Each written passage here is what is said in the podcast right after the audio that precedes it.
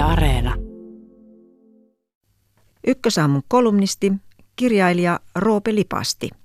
Palkkasin nuorisoni kesätöihin, kun hän ei sellaista muualta saanut. Työnkuvaan kuului nurmikon leikkuuta, remonttiapulaisena olemista ja sen sellaista.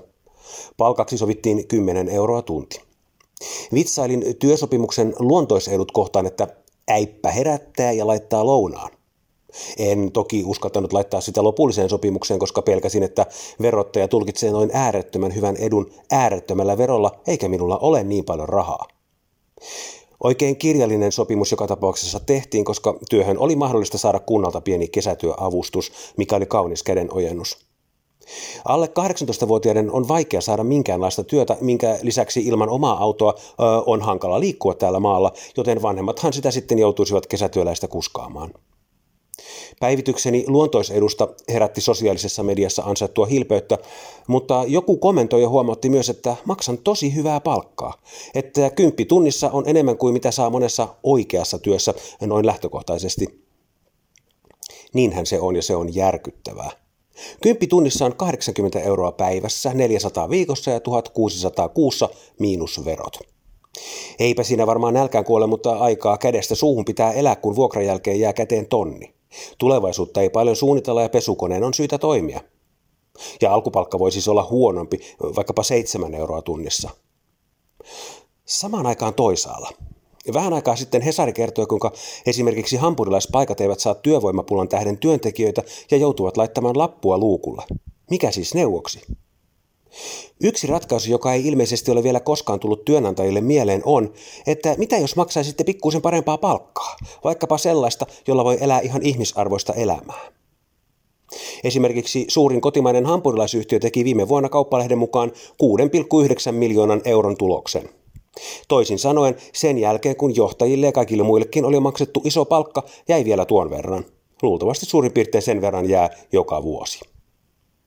Jos nyt maksaisi työntekijälle vaikka kaksi euroa enemmän tunnissa, työnantajalle se tulisi maksamaan karkeasti noin kaksi ja puoli euroa, työntekijälle se kaksi euroa puolestaan olisi prosentuaalisesti melkoinen korotus, niin se tarkoittaisi päivässä kaksikymmentä euroa ylimääräistä ja vuodessa neljätuhattakahdeksansataa euroa. Jos palkkaisi sata uutta työntekijää, ylimääräinen kustannus olisi siis neljäsataakahdeksankymmentätuhatta euroa, eli esimerkkitapauksessamme jäisi vielä voittoa kuusi pilkku neljä miljoonaa. Ja kaipa ne uudet työntekijät myös jotain tuottaisivat. No myönnetään, että tuossa on vedetty mutkia varsin suoriksi ja esimerkiksi erilaiset lisät saattavat kasvattaa työnantajan taakkaa, mutta yhtä kaikki, ratkaisua rekrytointiin voisi edes joskus etsiä myös tuosta suunnasta.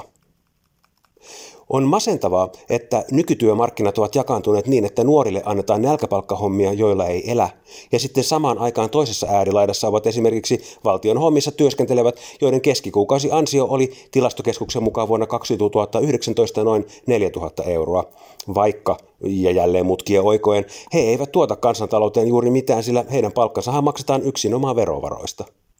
Yksityiset hampurilaisfirmat saavat toki maksaa työntekijöille vaikka kuravellistä puristetuilla kolikoilla, mutta jossain vaiheessa se sitten kostaantuu, jos kukaan ei enää suostu tulemaan töihin. Se puolestaan näkyy mutkan kautta myös sinne virkamiestasolle, koska jos kukaan ei tee töitä, jotka aidosti kasvattavat jaettavaa kakkua, niin pian ei ole varaa maksaa heidänkään palkkojaan.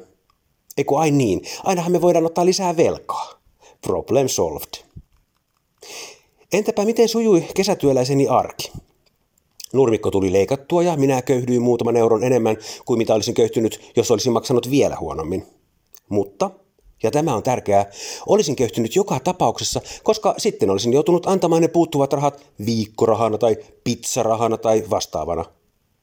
Itse asiassa kyse on ihan samasta asiasta kuin että nyt valtio maksaa surkean nälkäpalkan erotuksen ihmisille esimerkiksi asuntotukena, jota maassamme saa vaivaiset kahdeksansataakuusikymmentätuhatta henkeä.